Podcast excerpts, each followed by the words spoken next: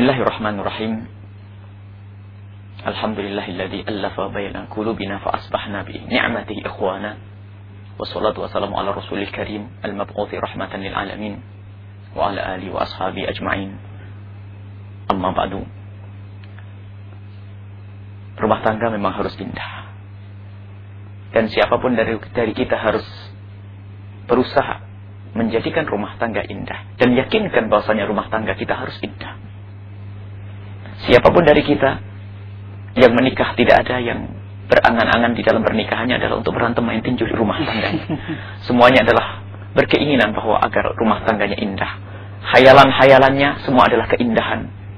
Dan sungguh sangat disayangkan jika ternyata dikejutkan dengan problem-problem yang tidak terselesaikan di dalam rumah tangga.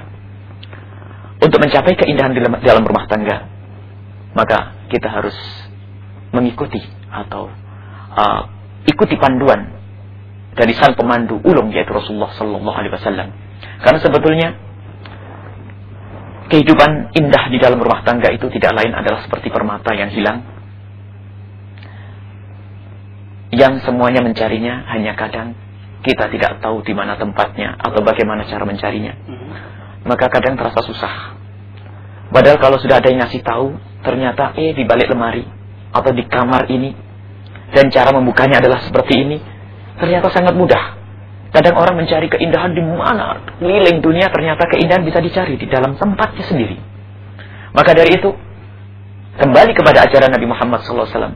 Sebetulnya keindahan itu adalah tidak jauh, tidak di mana-mana, tapi di hati kita bagaimana di saat kita menjalin hubungan dengan orang yang sangat kita cintai, istri kita, juga kepada anak-anak kita, juga kepada orang tua kita, dan juga kepada saudara-saudara kita.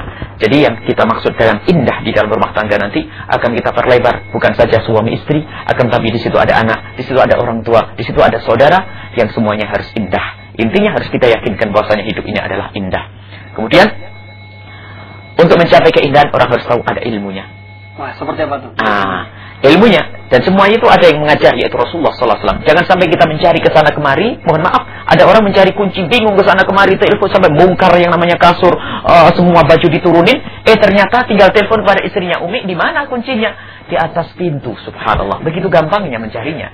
Akan tapi karena kita merasa sok pinter dengan cara-cara yang tidak pernah diajarkan oleh Rasulullah sehingga tidak menemukan keindahan. Karena Rasulullah adalah diutus rahmatan lil alamin, beliau adalah membawa misi untuk menciptakan keindahan, bukan saja keindahan di alam, akan tapi juga keindahan di dalam rumah tangga. Maka nanti kita akan kembali satu persatu ya kita rinci uh, apa yang diajarkan Rasulullah untuk meniti keindahan di dalam rumah tangga. Dan di sini ada beberapa mungkin kita bagi sebetulnya untuk rumah tangga yang lebih khusus yaitu suami istri kita bagi tiga ya. Bagaimana cara memilih, bagaimana uh, cara memilih, kemudian proses pernikahan itu sendiri dan setelah pernikahan itu sendiri ada. Kemudian nanti kita akan melangkah kepada yang lebih jauh yaitu dengan orang tua dan anak. Akan tapi ada yang tertinggal di kemarin itu. Di pertemuan yang lalu ada yang tertinggal bahwa dakwah kan harus indah.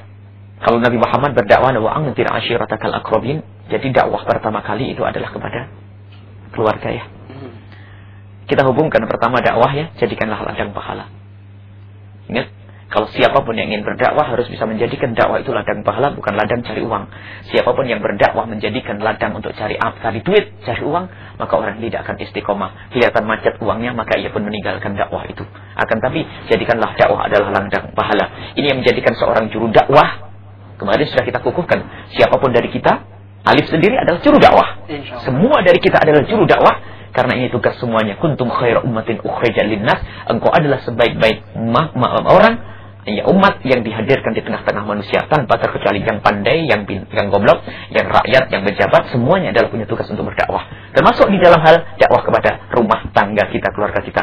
Yang pertama jadikanlah dakwah tadi adalah sebagai walahan pahala bukan lahan cari uang. Bukan lahan mencari kemanfaatan di dunia, akan tapi lahan untuk mencari kemanfaatan di akhirat. Kalau lahan mencari kemanfaat di dunia, Masya Allah. Orang menikahi karena kecantikannya, hilang kecantikannya akan dibuang. Menikah karena kekayaannya, hilang kekayaannya akan dibuang. Bukan itu pernikahan di dalam Islam. Ladang pahala. Di saat kita menemukan kekurangan di pasangan kita, ini adalah ladang pahala. Aku luruskan, aku benarkan, aku dakwai, aku kasih uh, pengarahan. Maka itu adalah ladang pahala. Bahkan seorang guru pun di saat melihat santrinya atau muridnya bandel, dia tidak akan putus asa. Ia menganggap bahwasanya di sini adalah ladang pahala. Saya harus semakin giat. ladang pahala ya. Yang kedua adalah lihatlah orang yang kita dakwah itu adalah dengan mata kasih dan cinta. Ini adalah yang tidak kita bahas kemarin. Jangan sampai kita melihat dengan mata merendahkan.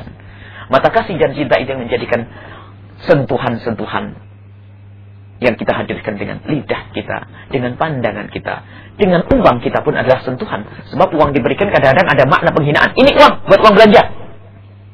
Tidak indah. Akan kami memberikan sama 100 ribu, tapi di saat memberikan ini ada sentuhannya. Di saat kita melihat dengan mata kasih dan cinta, maka pemberian kita pun adalah indah. Bukan karena kita merendahkan. Dakwah pun begitu. Tidak boleh kita melihat orang lain, melihat orang yang mohon maaf tersesat, di jalan, di jalan yang tidak benar, lalu kita melihat mereka dengan mata menghinakan, bukan itu dakwahnya Rasulullah SAW. Mohon maaf, barangkali kita pun harus koreksi. Di saat kita melihat, mohon maaf, ada saudara kita yang terjerumus dalam kehinaan mabuk-mabukan di perempatan jalan.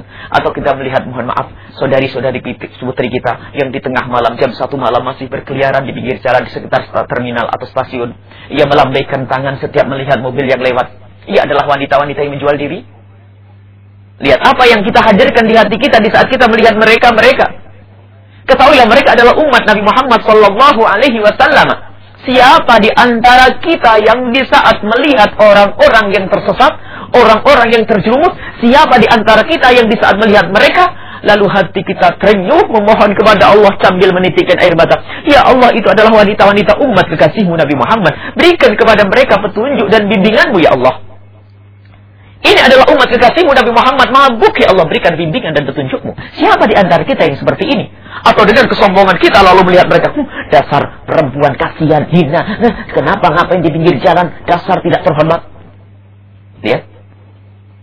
Orang yang pertama yang melihat dengan mata kasih dan kerinduan dan cinta itulah orang yang akan berhasil di hadapan Allah Subhanahu wa taala.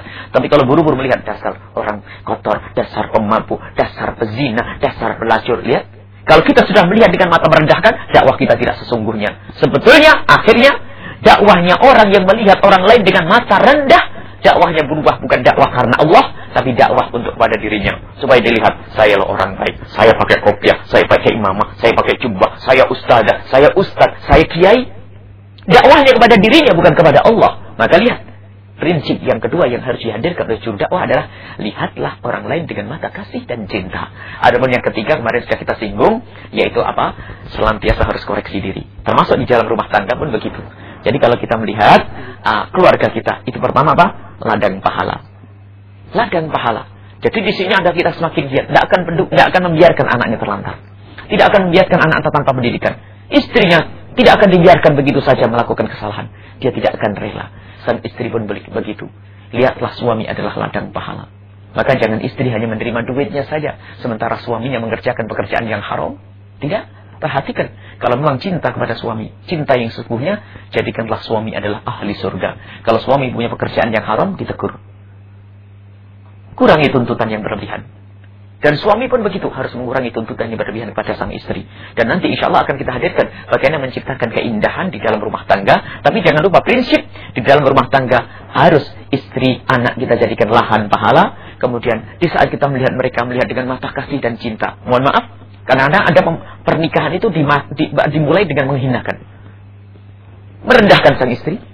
Istri merendahkan sang suami hanya karena pangkat misalnya istri gaji lebih tinggi sudah berubah. Hanya karena masalah pangkat sang suami lebih tinggi maka merendahkan. Maka ini tidak akan indah. Karena di dalam hidup rumah tangga pun ada misi, misi dakwah. Dan mohon maaf jangan sampai kita gembar-gembar di luar. Mohon maaf ini termasuk kami sendirian saat ini adalah ke sana kemari dakwah barangkali. Maka dengan seperti ini adalah koreksi kepada diri kami sendiri. Ternyata di dalam rumah lebih penting. Jangan sampai kita ceramah ke sana keni, ke sana kemari. Dakwah keliling dunia, keliling negeri, akan tapi di rumahnya tidak mendapatkan dakwah, tidak mendapatkan sentuhan orang-orang yang di rumah tidak kenal Allah Subhanahu wa taala. Ini adalah orang action saja acting di luar baik, tapi di rumah tangganya adalah tidak benar. Maka kita harus membangun rumah tangga kita, khususnya para ustadz, para kiai. Di rumah tangganya seperti apa? Dan kita pun semua adalah juru dakwah, jangan kita sibuk kembar-kembar membuat kemakmuran di luar, kebaikan di luar, akan tapi di rumahnya terjadi kemaksiatan. Maka ini adalah kunci yang harus kita hadirkan. Rumah tangga kita adalah harus rumah tangga yang paling dekat kepada Allah. Ini dengan cara yang ini pertama media dakwah, lahan pahala, yang kedua lihatlah dengan mata kasih dan cinta. Kemudian jangan hanya pintar ngatur istri, kamu harus begini. Kasih contoh dong yang baik. Koreksi dong. Kadang-kadang, nak, jangan nonton sinetron itu gak bagus. Dianya nongkrong di depan sinetron misalnya. Bagaimana anak bisa benar, anak bisa baik? Barangkali ini adalah tiga, tiga prinsip dakwah untuk umum pun harus kita terapkan di dalam rumah tangga. Ini barangkali sebagai mukaddimah yang harus kita pahami. Percuma kita ngomong dakwah ke sana kemari, tapi kita tidak memegang prinsip tiga hal ini di dalam menembus dunia dakwah. Ingat sekali lagi, anda semua adalah juru dakwah tanpa terkecuali. Jangan dikatakan dakwah tugasnya ustadz dan kiai saja tidak, tapi siapa pun Anda punya juru dakwah, suami kepada istri, istri kepada suami, bapak kepada anak, anak kepada bapak, dan bahkan murid kepada guru pun punya tugas menyampaikan kebenaran. Ini adalah keadilan. Jangan sampai hanya kami yang ngomong saja, tapi tidak pernah ada kritik dari dari para para pemirsa. Ini musibah akan tapi nanti akan dibuka uh, session apa uh, interaktif nanti juga tidak harus anda bertanya akan tapi barangkali ada yang ingin menambahkan sesuatu yang sangat berharga akan tapi kami lupakan. Sehingga majelis ini akan semakin mulia. Sehingga pertemuan ini adalah semakin indah sesuai yang kita inginkan. Hidup indah ya hidup indah dan itulah yang kita cari. Semua tidak ada yang tidak ingin hidup indah. Semua ingin mencari keindahan. Bahkan orang yang keliling dunia cari duit di sana kemari, ternyata yang cari keindahan. Hanya benarkah caranya mencari keindahan? Maka kita insya Allah bersama Rasulullah SAW dengan ajaran ajaran ajaran Rasulullah SAW kita akan mencari meniti hidup indah. Mhm. Baik, yang pertama mungkin Bu ya. Tadi sempat Bu ya uh, memberikan laporan tentang memilih. Baik. Jadi bagaimana Bu ya? Barangkali ini yang pertama ya.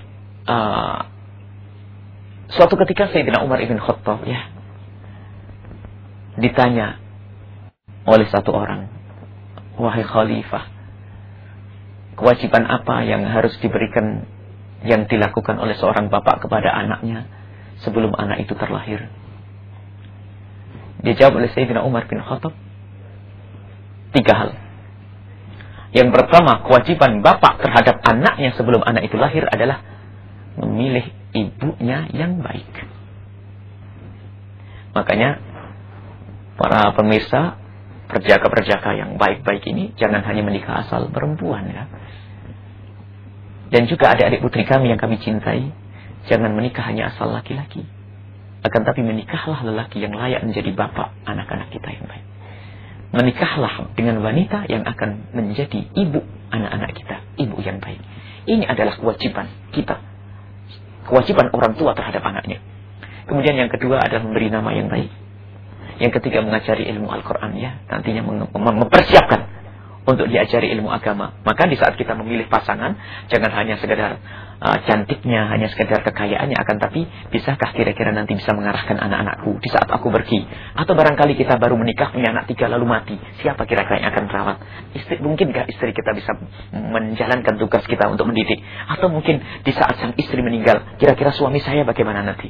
Nah, ini harus pikir jauh-jauh. Makanya jangan buru-buru. Sampai Nabi Muhammad mengajarkan tungkahul mar'atu arba'in. Kalau kita hendak menikah dengan seorang perempuan itu adalah dengan tiga hal.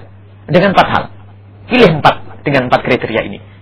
Kriteria yang pertama jamaliha, hasabiha, nasabiyah, jamaliha, limaliha. Cantik, harta. Kemudian dari segi keturunannya juga harus diperhitungkan. Tapi fatfat diniha karena agamanya. Fatfar bidati dini taribat yadak, yadak. Dahulukanlah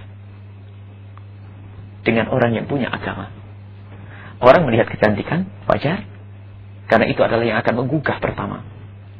Barangkali ada orang tergoda kekayaannya, wajar. Karena kita hidup di dunia butuh butuh bekal. Kadang-kadang nasab juga diperhitungkan karena itu ada sebagian sebagian kelompok sebagai diperhitungkan itu. Akan tapi jangan oleh Nabi Muhammad agama disebut yang ketiga, tetapi justru yang ketiga dikedepankan oleh Rasulullah. Fatbar kita di dini taribat agama dahulu agar kau tidak merugi. Kenapa?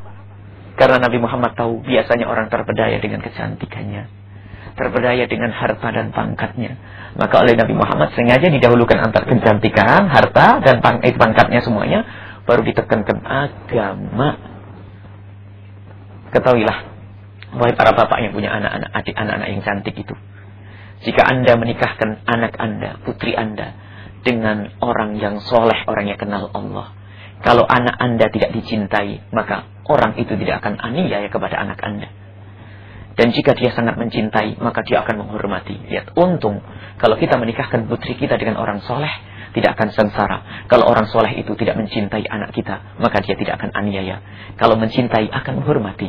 Akan tetapi, Masya Allah, kalau kita menikahkan anak kita hanya dengan orang kaya misalnya, tapi dia tidak soleh, anak kita masuk rumah tangganya sudah dihinakan apabila pangkat akan dihinakan anak kita.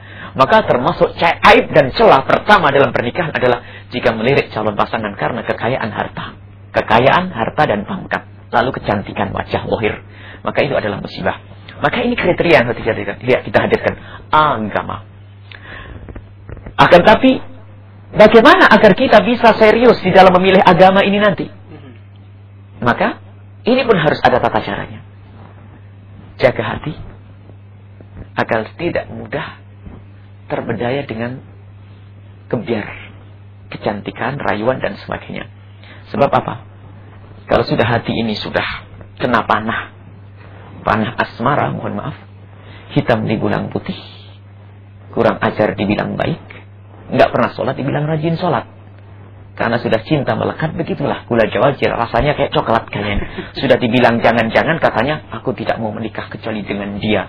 Dunia yang luas semacam ini, peribuan laki-laki ada, kata sang wanita ini apa? Tidak ada kecuali dia. Ini kan menjadikan rugi. Bersihkan hati. Maka kita ingin membantu adik-adik kami yang kami cintai. Bersihkan hati daripada bermain api. Karena kalau sudah orang bermain api, cinta terlebih dahulu itu biasanya, umumnya, rata-rata akan dusta ke gurunya. Dusta ke orang tua. Tidak akan bakal menemukan kebahagiaan orang yang menikah dengan menyakiti orang tuanya. Ini rumus. Kalau ada orang menikah, biar orang tua saya nggak setuju, yang penting aku suka. Wah, ini musibah. Kebahagiaan tidak akan lama. Karena menempuh kebahagiaan dengan durhaka kepada orang tua, orang ini tidak akan mendapatkannya. Jadi intinya adalah kriteria agama dahulu. Kemudian proses di dalam kita mencarinya itu harus kalau kita ingin mencarinya proses, pertama kriteria yang harus kita dahulukan adalah agama, bukan orangnya. Saya menikah dengan kriteria. Saya orangnya harus soleh. Boleh Anda kriteria harus kaya, harus cantik, harus ganteng, boleh. Tapi yang pertama harus punya agama. Bukan karena saya menikah dengan dia, bukan. Kalau dia berubah bagaimana nanti? Kalau kita menikah dengan kriteria akan mudah. Seandainya tidak, saya mudah melupakannya.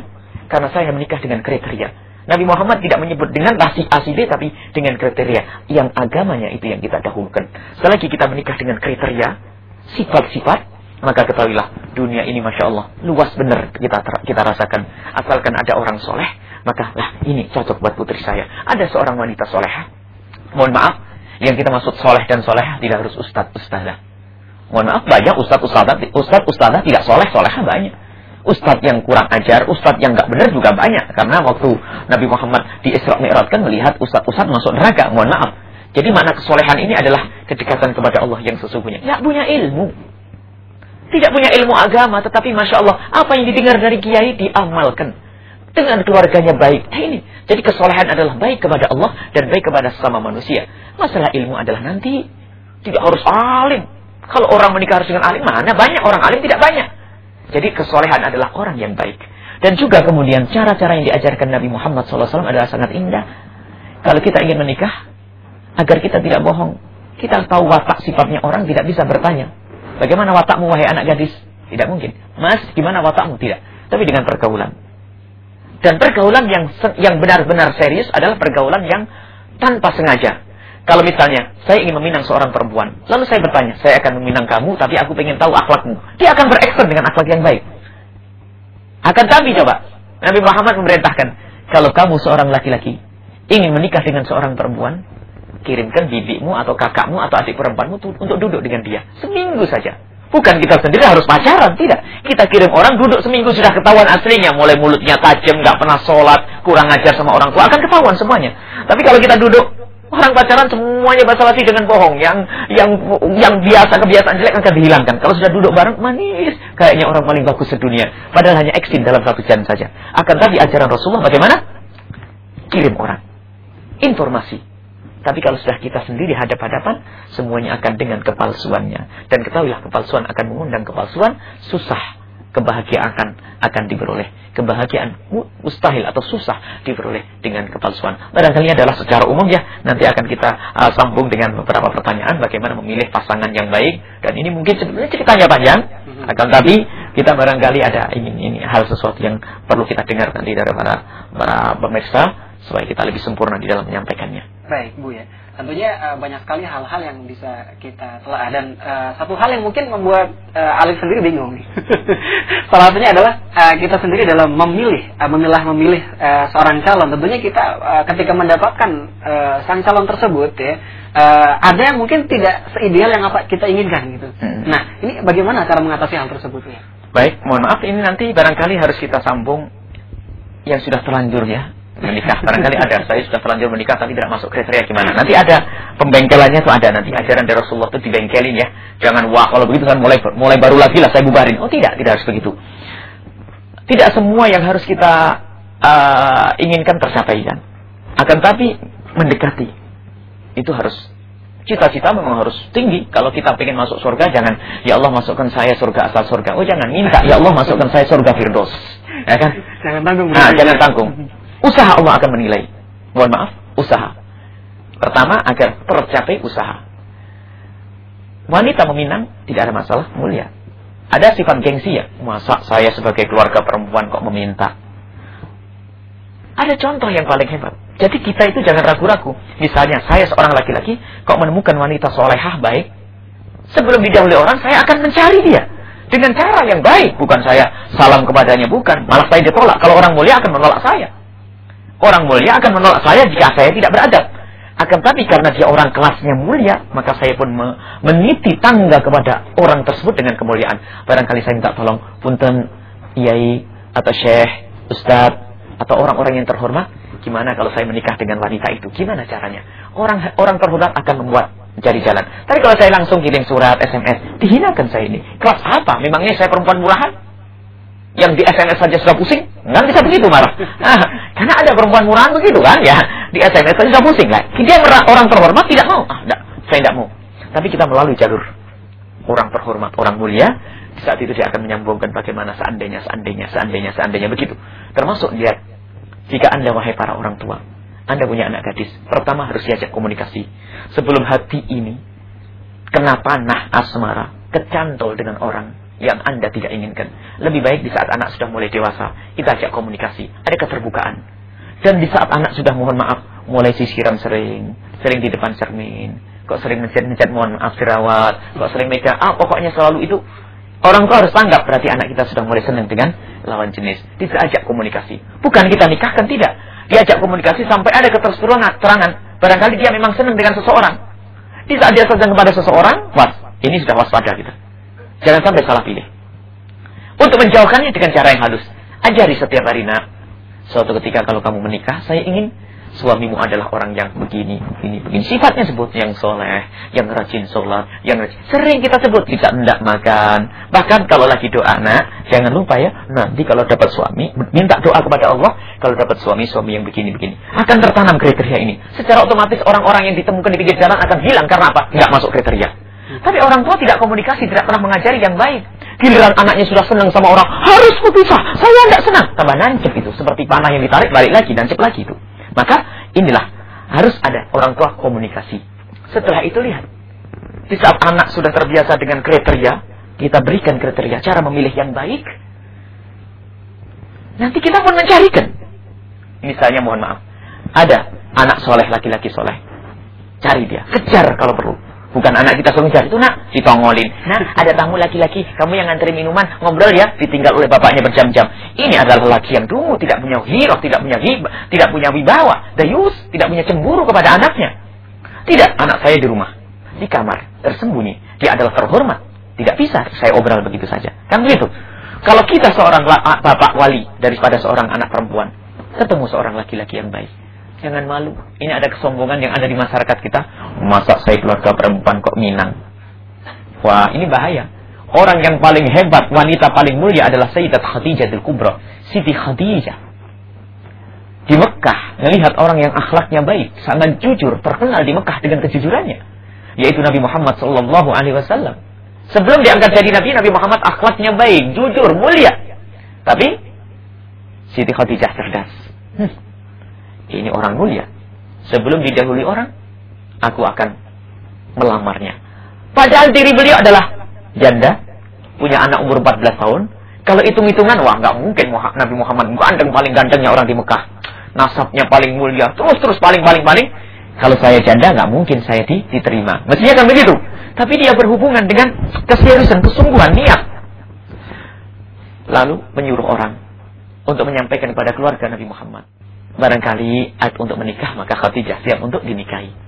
Akhirnya, bersama dengan pemaparan ini, keluarganya Rasulullah itu memikir. Berpikir akhirnya mati terima Siti Khadijah. Akhirnya terjadilah pernikahan. Siti Khadijah yang melamar, lihat. Jangan gengsi. Coba kalau kita gengsi, anak kita sudah modelnya pas-pasan, akhlaknya kurang baik, betul-betul dapat rombengan. Benar nanti ya? Jadi jangan gengsi anak kita, ini kita carikan. Jadi nah. jauh dari kriteria gitu ya Bu ya? Ah, anak kita sudah tidak model, nunggu, sudah gengsi sombong dong. Masa saya perempuan kok nunggu lamaran? Benar-benar dapat rombengan, laki-laki sisa-sisa nanti. Tidak, ada orang baik, soleh, kita kejar. Nah, termasuk lihat contoh lain lagi. Sayyidina Umar ibn Khattab mempunyai seorang putri yang namanya Hafsah. Sayyidina Umar adalah orang yang soleh sehingga pengen punya menantu yang soleh. Dilirik sana sini siapa kira-kira kira-kira yang layak untuk menjadi pasangan buat putriku. Dilihat orang yang paling bagus saat itu adalah Sayyidina Abu Bakar As-Siddiq. Didatangi wahai sahabatku Abu Bakar. Kau tahu aku punya putri namanya Hafsah. Jika engkau minat, aku terbuka untukmu. Sayyidina Abu Bakar diam. Ya masih ada kekecewaan wajar. Tapi usaha tetap harus dengan usaha. Kemudian Sayyidina Umar pergi kepada Sayyidina Uthman ibn Affan. Wahai Uthman sahabatku, Aku mempunyai seorang putri yang sudah, aku mempunyai seorang putri dan engkau pun sudah tahu. Jika engkau minat, aku sangat terbuka. Sayyidina Utsman pun ternyata tidak memberikan jawaban. Ada kekecewaan, tapi tidak putus asa ya. Ingat kecewa boleh, tapi tidak boleh putus asa.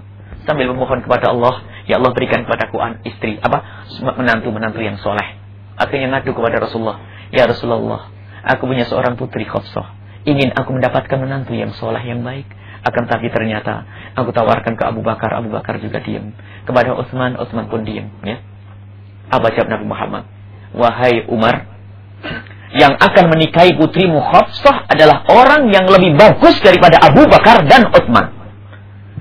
Sayyidina Umar bingung, adakah orang yang lebih bagus daripada Abu Bakar dan Utsman? Dijawab oleh Rasulullah, yang akan menikahi putrimu Hafsah adalah aku sendiri. Uh, kaget Sayyidina Umar, tidak masuk bayangannya. Tidak masuk bayangannya.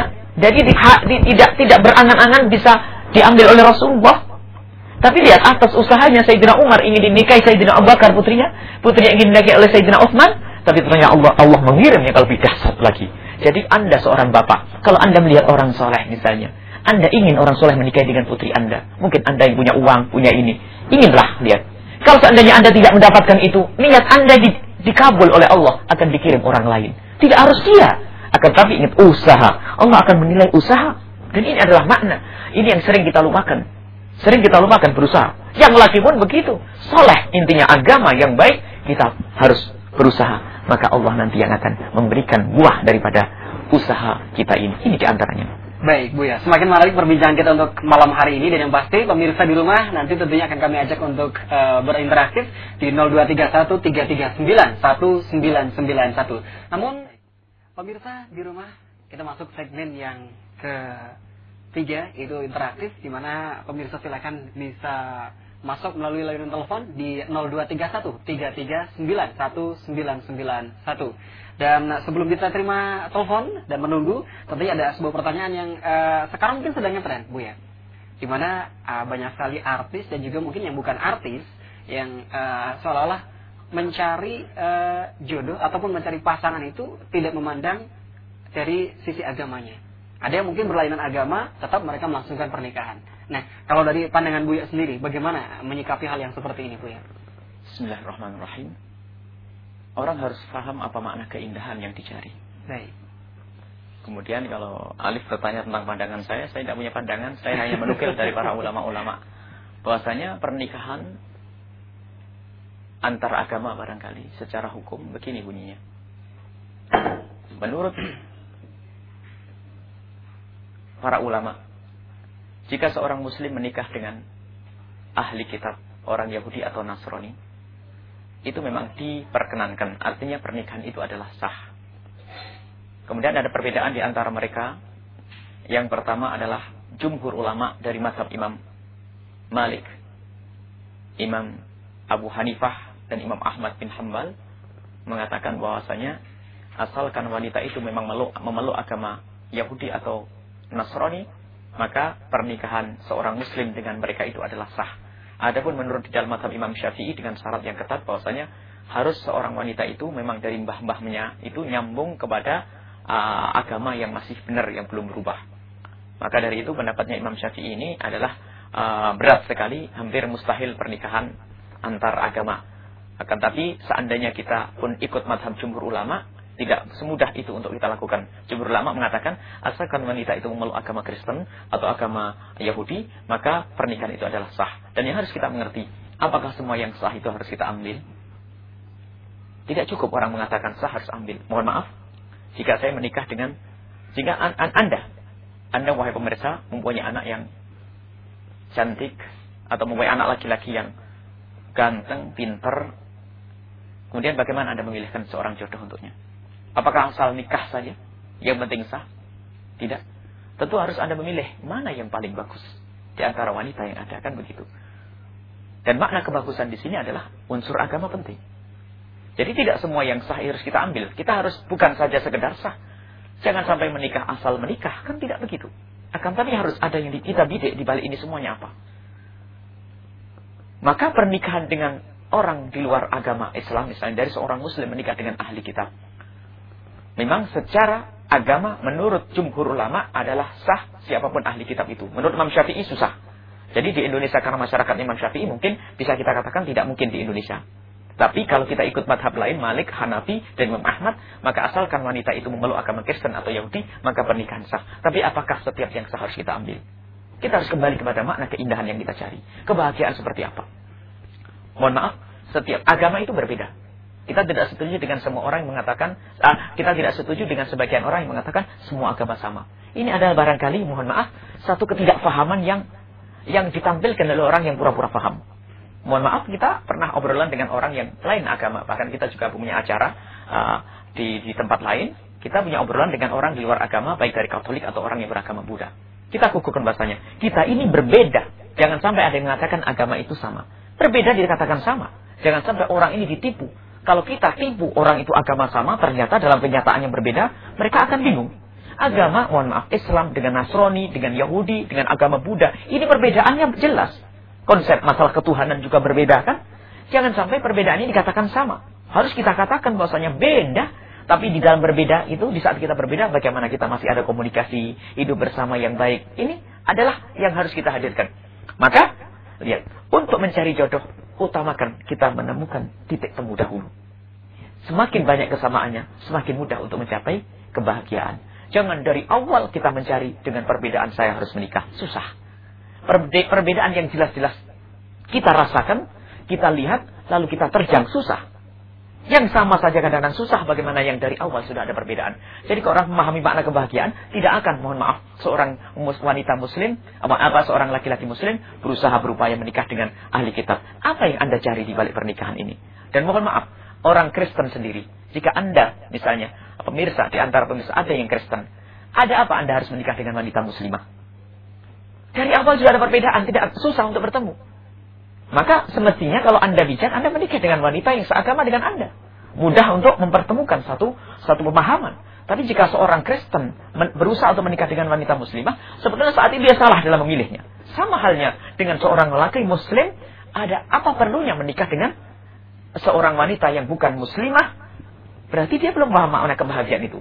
Adapun lain lagi masalah hukum, jika wanita yang muslimah maka mutlak tidak diperkenankan menikah dengan seorang laki-laki yang yang yang non muslim. Kemudian lihat, di sebagian negara memang diperkenankan bahkan terjadi, tapi ada undang-undangnya yang sangat jelas. Misalnya, seorang wanita muslim boleh menikah dengan wanita ahli kitab, tapi di dalam undang-undang itu dijelaskan. Bahwasanya apa? Anak ikut ikut bapak. Jika undang-undang itu membantu, dikukuhkan, maka sangat mudah. Maka di Indonesia khususnya, awas Wahai saudara kami yang kami cintai dari kaum muslimin. Tidak ada perlunya Anda untuk menikah dengan ahli kitab. Dan Anda wahai lelaki ahli kitab. Misalnya lelaki Kristen, lelaki Yahudi, lelaki yang lain. Ah, tidak ada perlunya Anda jika ingin mencari benar-benar kebahagiaan. Untuk apa Anda harus menikah dengan orang yang lain agama? Kadang-kadang ini sengaja dihadirkan. Orang mau mencari kebahagiaan, mencari perbedaan. Saya tahu berbeda dengan Anda, tapi saya harus hidup bareng. Bagaimana ini mungkin? Susah. Sebetulnya itu hanya karena hawa nafsu atau yang bidik lain. Karena dia kaya, karena dia punya duit. Atau ada misi tersembunyi yang busuk kotor. Maka sesungguhnya untuk menyelesaikannya sangat mudah. Kadang-kadang sampai anak rela meninggalkan orang tuanya. Seorang anak, laki-laki, pokoknya saya senang kepada kamu. Apalagi dengan bahasa, nanti saya berdakwah. Saya kan seorang muslim kuat. Saya akan menikah dengan ahli kitab. Saya akan berdakwah. Iya kalau bisa. Kalau tidak bisa sadar misalnya, baru punya anak lima, mati duluan. Mohon maaf, bagaimana nanti?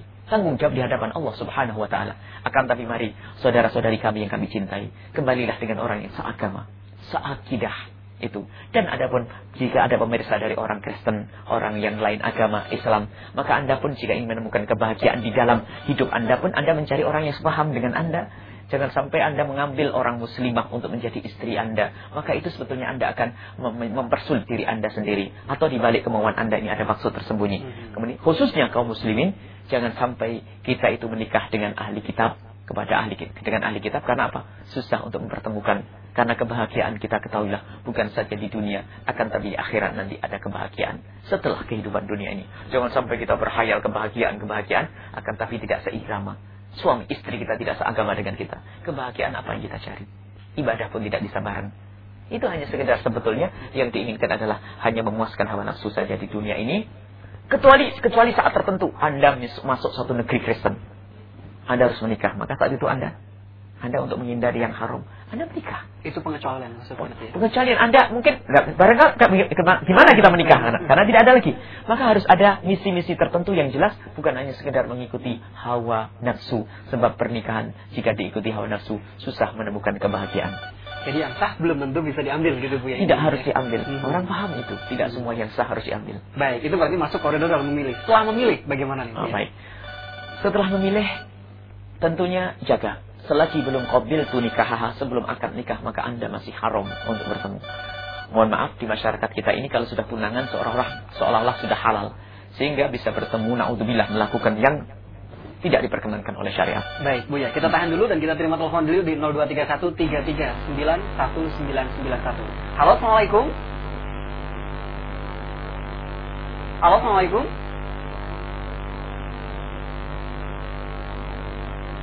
Baik, dengan ibu atau bapak ini? Kurang jelas suaranya. Halo, Assalamualaikum. Hmm, mungkin bisa diulang lagi pemirsa di rumah ya. Silakan di 0231331 Kita coba buka kembali. Halo, Assalamualaikum. Salam. Iya, dengan siapa di mana, Pak? Dengan Pak Ahmad. Pak Ahmad. Galunggung. Di Galunggung ya, Perum Galunggung iya. ya. Iya. Baik, silakan Pak Ahmad pertanyaannya. Eh, terima kasih. Pak Buya, tadi e, masalah perkawinan antara muslimah, oh, sorry, seorang muslim dengan orang Kristen. Sekarang kebalikannya, jadi e, muslimah dengan laki-laki Kristen itu hukumnya bagaimana, Ustaz? Terima kasih. Baik, terima kasih Pak Ahmad di Galunggung. Mungkin tadi sedikit sudah dijelaskan para Bu ya. ya.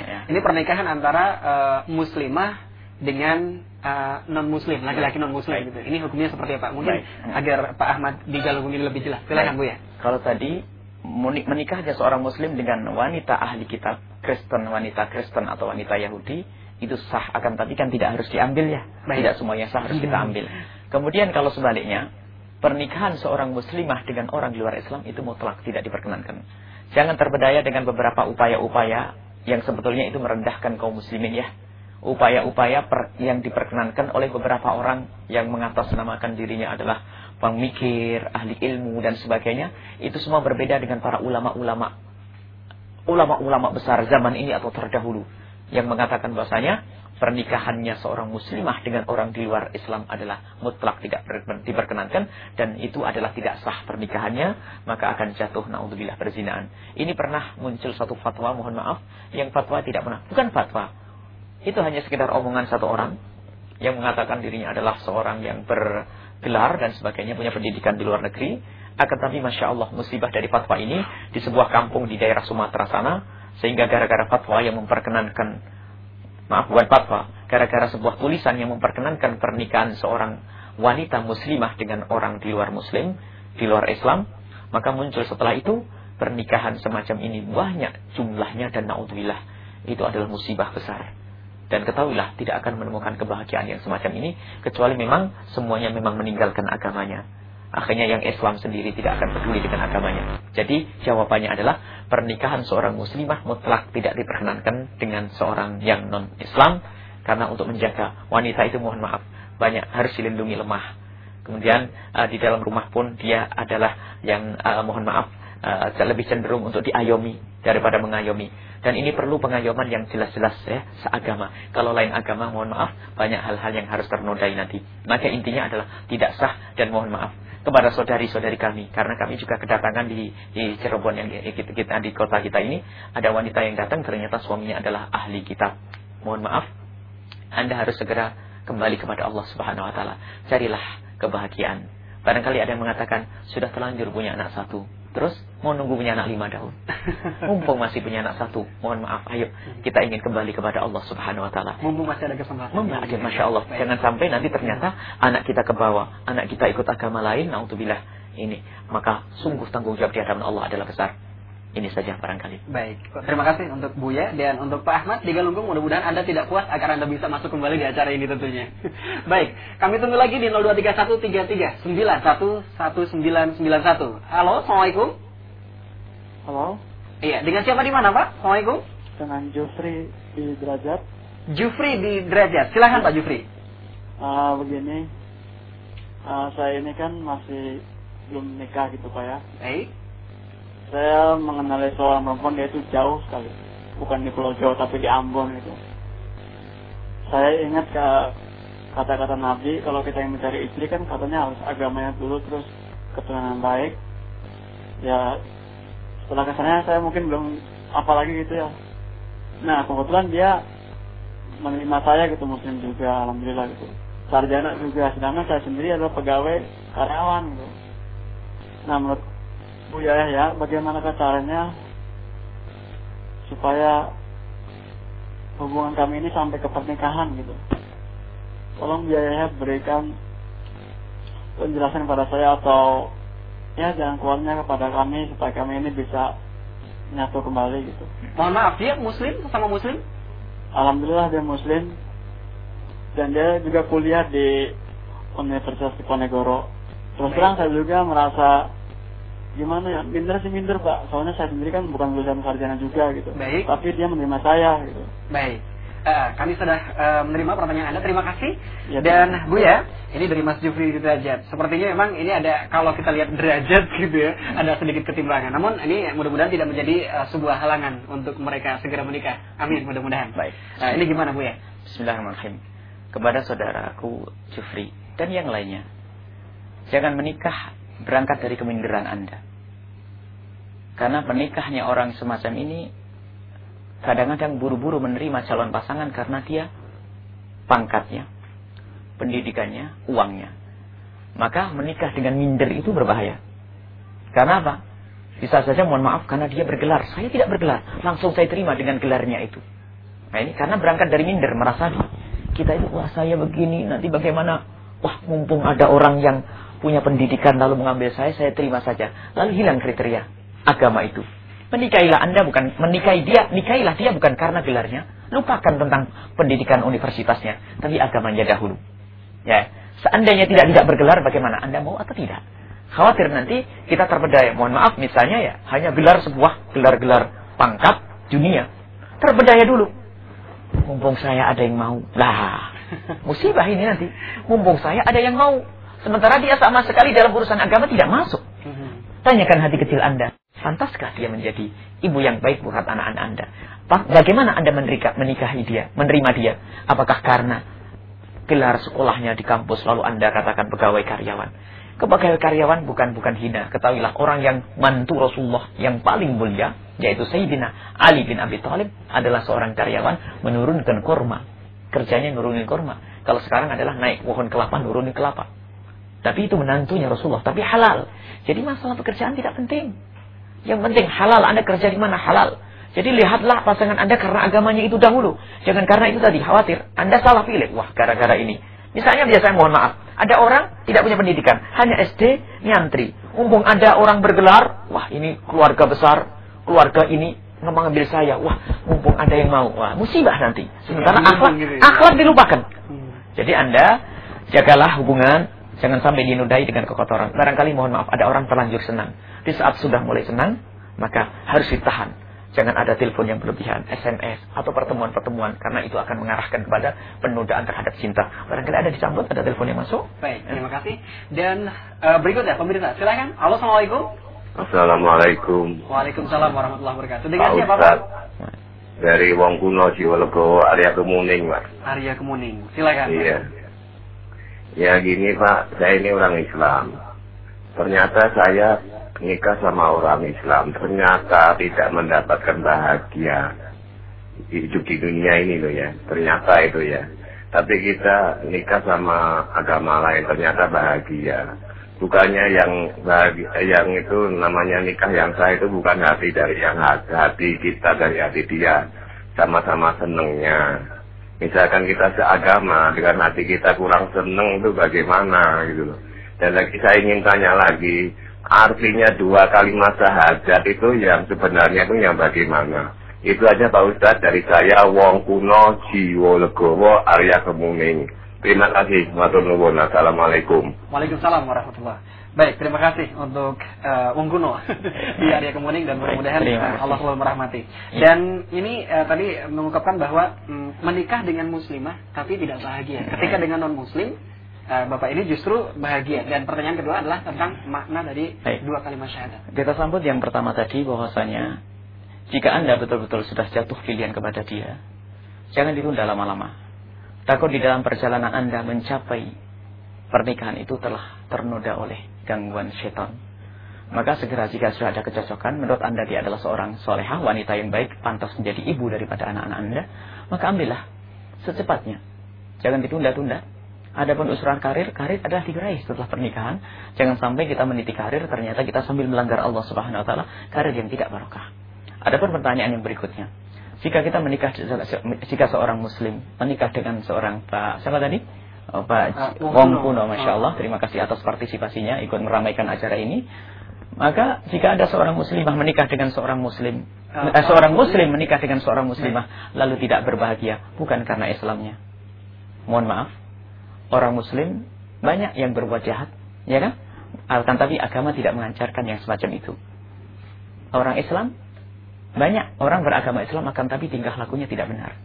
Dan juga mohon maaf, jika di dalam sebuah persahabatan atau suami istri ternyata kita menemukan kegagalan, jangan serta-merta disalahkan pasangan kita. Akan tapi bisa saja kita harus koreksi karena bisa saja kesalahan itu kita buat oleh kita sendiri. Jadi ingat, seorang muslimah itu agamanya Islam, akan tapi akhlaknya. Misalnya kalau seorang istri jahat kepada suami, apakah itu diajarkan oleh Islam? Tidak. Jadi kita utamakan agama itu maksudnya harus dia orang yang mengerti agama dan memang agama dia memeluk agama Islam. Yang pertama, karena dengan harapan nanti akan mendapatkan kebahagiaan setelah kehidupan di dunia ini. Kalau ternyata ada orang muslimah muslim dengan muslimah lalu tidak bahagia, kalau ingin mencari kebahagiaan bisa mencari muslimah yang lain lagi. Barangkali tidak cocok karena memang istri itu tidak pantas menjadi istri yang baik. Tidak harus kita berpindah kepada wanita yang tidak seagama. Karena jangan sampai kita batasi wanita hanya dia saja. Kemudian kalau menikah dengan wanita muslim tidak muslimah lalu menemukan kebahagiaan kebaikan di dalam dunia, barangkali hidup saling mengerti. Banyak orang di luar Islam yang akhlaknya baik, karena sampai Nabi Muhammad, khairukum fil jahiliyah itu khairukum fil Islam. Sebaik-baik di zaman jahiliyah itu orang bisa baik di zaman Islam. Jadi di luar Islam memang ada watak baik, akhlak baik, sifat baik ada. Seandainya dia memeluk Islam, super baik itu nanti. Karena itu watak. Nah, jadi kalau seandainya istri anda yang tidak Islam itu sudah punya sifat baik, watak baik. Jika ditumpuk dengan keislaman, maka akan menjadi super baik. Sangat baik. Maka bukan alasan jika seandainya seorang wanita menemukan suami yang muslim, lalu dia menempeleng itu lalu Islam. Bukan itu. Akan tapi ingat bahwasanya apa pun yang kita cari adalah bukan saja kehidupan ini. Dan mohon maaf di dalam Islam ada perceraian. Tapi perceraian tujuannya apa? Untuk memberi solusi, Barangkali memang ada sama-sama agama. Mohon maaf sama-sama ustadz dengan ustadzah. Kenapa tidak betul? Apa tidak mengerti? Ada satu sifat. Kadang-kadang bukan urusan agama, sifat. Watak yang berbeda. Satu tidak mau ngalah. Keras. Satu, satu keras juga. Akhirnya keras dengan keras bertemu. Padahal ini sama-sama orang ngerti agama. Sehingga harus berpisah. Mohon maaf, di zaman Nabi pun ada Zaid. Zaid sahabat Rasulullah menikah dengan Zainab. Kerabatnya Rasulullah SAW kurang apa? Sama-sama ngerti agama, ternyata harus mengadakan perceraian. Akhirnya Zaid menikah dengan wanita yang muslimah, mendapatkan kemuliaan, dan Zainab sendiri akhirnya menikah dengan Rasulullah. Sama-sama menemukan kebahagiaan. Jadi, uh, ketahuilah, kebahagiaan itu adalah sungguh yang kita cari bukan saja di dunia, tapi di akhirat. Jika Anda dengan istri yang kedua, yang kedua ini adalah merasa bahagia di dunia, akan tapi Anda harus berpikir bagaimana untuk mencapai kebahagiaan nanti di akhirat. Ini. Uh, kemudian yang kedua adalah uh, masalah syahadat. Makna syahadat itu adalah untuk memberi makna kita harus tidak boleh mengarang sendiri. Karena kita orang beragama Islam itu punya silsilah ilmu dari guru dari guru hingga sampai kepada Rasulullah Sallallahu Alaihi Wasallam. Makna syahadat adalah bersaksi, jadi berkeyakinan dengan hati kita, lalu dibarengi dengan ucapan di lidah kita. Ada kesaksian, menyaksikan dengan hati kita dengan penuh keyakinan bahwasanya tidak ada Tuhan selain Allah. Tidak ada Tuhan selain Allah, Tuhan yang Nah sifat-sifatnya ada sendiri nanti penjabarannya. Tuhan yang maha pengasih, maha penyayang, maha ada. Kemudian yang maha kuasa, maha mendengar. Yaitu Allah subhanahu wa ta'ala. Kemudian setelah itu, kita setelah meyakini bahasanya Allah, wa asyhadu anna Muhammadar Rasulullah dan aku bersaksi bahasanya Nabi Muhammad adalah utusan Allah. Dan konsekuensinya apa? Setelah kita bersaksi bahasanya Allah adalah Tuhan kita, menurunkan Nabi Muhammad sebagai utusan, maka kita pun setelah itu harus mendengar setelah kita bersaksi, maka mendengar apa firman Allah. Apa yang diucapkan oleh Nabi Muhammad. Dan ini dirangkum dalam ilmu-ilmu yang saat ini kita kenal ilmu Islam. Maka sungguh aneh jika ada orang mengatakan, aku percaya kepada Allah sebagai Tuhan. Dan Nabi Muhammad sebagai utusan. Tapi tidak mendengar syariatnya, dan ikut. Pasti dia salah paham. Akan tapi harus kita dengar Nabi Muhammad utusan. Dan dia orang yang sangat jujur. Apa yang disampaikan adalah benar. Al-Quran dibawa oleh Rasulullah. Maka kita ikuti ini. Maka tidak cukup kita percaya adanya Allah dan Nabi Muhammad selesai. Oh tidak. Ikuti. Kalau kita percaya, bagaimana? Anda percaya dengan seseorang misalnya. Anda dengan percaya, percaya sama seseorang, lalu orang itu berkata, Pak, jangan lewat situ. Ada harimau di situ. Kita tidak akan lewat di situ. Kecuali kita tidak percaya. Jadi kalau ada orang mengatakan, aku percaya kepada Nabi Muhammad, tapi Nabi Muhammad melarang, jangan begini. Malah kita, eh apa? Berarti kita khawatir bahasanya kepercayaan kita ini masih kurang. Maka percaya kepada Allah, meyakini bahasanya tidak ada Tuhan selain Allah yang maha tunggal, dan beliau ada dan Allah Subhanahu wa taala menurunkan wahyu melalui orang yang sangat terpercaya, tidak pernah berdusta yaitu Nabi Muhammad, maka muncullah Al-Qur'an dan hadis Nabi sallallahu alaihi wasallam dan itulah makna makna keimanan. Kuncinya ada di situ. Kemudian setelah punya iman, nanti kita bisa berinteraksi baik kepada suami, tetangga, keluarga, karena itu semua adalah yang dirangkum oleh ajaran Nabi Muhammad Sallallahu Alaihi Wasallam. Barangkali ada telepon yang lain. Baik, sepertinya memang waktu lah yang harus memisahkan kita Bu ya dan uh, insya Allah mudah-mudahan minggu depan akan kita sambung lagi. Dan memang uh, sepertinya tidak cukup bu ya. Waktu yang sekian panjangnya ternyata harus berakhir di sini. Dan terakhir bu ya mungkin yang perlu disampaikan kepada pemirsa Masya. bahwa hmm, untuk malam hari ini tentang memilih ini ya. Memilih terlebih dahulu untuk season yang berikutnya mungkin akan kita lanjutkan. Tentang memilih bagaimana hmm, tentang memilih pertama saya sangat berterima kasih kepada para pemirsa yang ikut berpartisipasi masya Allah dari pertanyaan yang sangat Luar biasa. penting, ya, masya Allah untuk kita hadirkan. Kemudian juga sekali lagi bahwasanya ketahuilah bahwa hidup anda bukan hanya 60 tahun dan kematian anda pun bisa saja datang esok hari. Maka di sini kita harus berhati-hati dengan siapa kita hidup, siapa pendamping hidup kita. Anda jangan mengandalkan dengan kemampuan Anda sendiri. Ketahuilah Allah bisa mencabut kemampuan kita ini sewaktu-waktu. Dan nyawa pun akan dicabut sewaktu-waktu. Maka dari itu, di dalam hidup rumah tangga ini harus benar-benar kita jadikan bagaimana ini tempat yang seandainya, mohon maaf, seandainya kita mati sewaktu-waktu, ternyata rumah tangga ini ada rumah tangga bisa membangun anak kita kenal Allah Subhanahu wa taala. Mungkin saya mati di esok hari, tapi istri di rumah kan terdidik barangkali begitu. Atau istri meninggal, suami terdidik. Maka inilah yang harus kita uh, bidik agar kita bahagia di dunia dan di akhirat. Kemudian jangan sampai hidup Anda tidak berbahagia. Yakinkan bahwasanya hidup rumah tangga harus bahagia dan indah dan insya Allah nanti ada silsilahnya. Bagaimana suami istri saya ini sudah terlanjur menikah, tapi belum pas ini bagaimana? Nah, nanti ada solusinya. Ada solusinya. Anda harus menata sikap diri Anda seperti ini, Anda menjadikan diri Anda seperti ini, maka ada beberapa poin, paling tidak adalah lima poin bagaimana akan hidup rumah tangga indah dan insya Allah akan kita sambung di pertemuan yang akan datang. Intinya siapa pun Anda, barangkali Anda termasuk orang yang tidak berbahagia di dalam rumah tangga Anda, insya Allah bertemu di uh, pertemuan yang akan datang akan dirubah. Ikut dengan caranya Rasulullah SAW, insya Allah semua akan menemukan dan memang tidak ada guru yang sesungguhnya kecuali adalah Rasulullah Sallallahu Alaihi Wasallam. Ya baik, silakan uh, tutup dengan doa Bu ya. Bismillahirrahmanirrahim. Alhamdulillahirabbil Allahumma ala sayyidina Muhammad wa ala sayyidina Muhammad. Allahumma arhamna wa la tu'adzibna wansurna wa la takhdhulna wa afina wa la tumritna wa akrimna wa la tuhinna wa athirna wa la tusir alaina innaka ala kulli syai'in qadir. Allahumma ya Allah Allahumma ya Allah, Allahumma ya Allah, berikan kepada kami kasih sayang ya Allah, agar kami bisa berkasih sayang kepada sesama kami ya Allah. Ya Allah, jadi seperti Engkau telah pertemukan kami di acara ini ya Allah, pertemukan kami kelak kelak di surga bersama kekasihmu Nabi Muhammad. Ya Allah, di antara kami ada yang sudah menikah ya Allah, berikan kepada mereka kebahagiaan di dunia dan di akhirat ya Allah. Hilangkan, hilangkan ya Allah kebencian di antara kami ya Allah. Hilangkan permusuhan di dalam rumah tangga kami. Hilangkan percecokan di rumah tangga kami. Jadikanlah rumah tangga kami adalah kebahagiaan surga sebelum kami masuki surga ya Allah. Dan bagi yang belum menikah ya Allah, berikan kepada mereka pasangan-pasangan yang kau ridhoi. Yang akan menjadikan mereka bahagia yang sesungguhnya di dunia dan di akhirat. Bahagia yang sesungguhnya di dunia dan di akhirat. Dan berikan kepada kami anak-anak yang soleh. Anak-anak yang, anak-anak yang menjadikan sebab kami bahagia.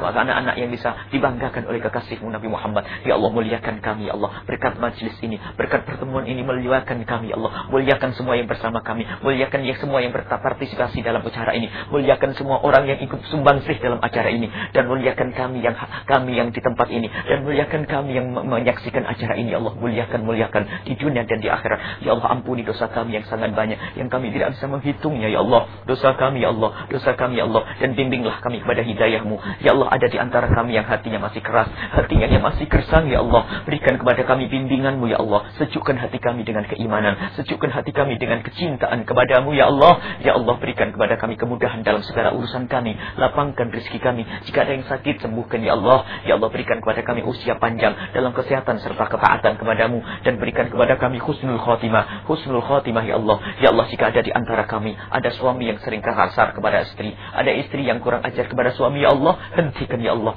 Berikan kepada mereka kecintaan, kasih sayang. Sehingga mereka bisa menjadi suami istri yang saling mencintai saling menghargai, saling menghormati, saling memberikan pertolongan ya Allah. Jangan sampai ada di antara kami suami istri yang saling dolim aniaya kepada pasangan kami ya Allah. Ya Allah jadikanlah keindahan ini adalah mukaddimah keindahan di akhirat dan berikan kepada kami husnul khatimah. Husnul khatimah mati dalam keadaan iman, iman yang sesungguhnya ya Allah, iman senantiasa hati dan lidah kami mengucapkan kalimat agung la ilaha illallah Muhammadur Rasulullah. Rabbana atina fid dunya hasanah wa fil akhirati hasanah wa qina adzabannar. Wa sallallahu ala sayyidina Muhammad. وعلى آله وصحبه وسلم. والحمد لله رب العالمين. الفاتحة.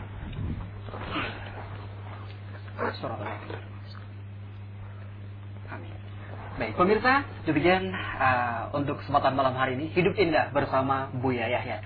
Dan untuk kesempatan uh, minggu depan tentunya mudah-mudahan kita bisa membahas untuk session selanjutnya dan malam hari ini kita cukupkan acara hidup indah bersama Buya Yahya dan hanya di Cirebon TV Kuduru. Namun sebuah, uh, sebuah penutup, nasyid penutup untuk kesempatan malam hari ini dari grup nasyid Al Bahja akan menutup uh, acara Hidup Indah bersama Buya Yahya. Akhir kata, saya Alif Maulana undur diri. Assalamualaikum warahmatullahi wabarakatuh.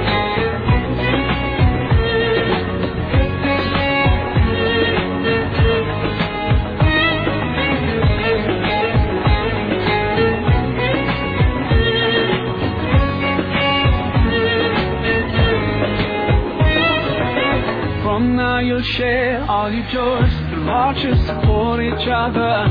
Together worshiping Allah, seeking His pleasure. We pray that He will fill your life with happiness and blessings. And grant you kids who make your home filled with laughter. Let's raise our hands and make dua like the Prophet taught us. And with one voice, let's all say, say, say.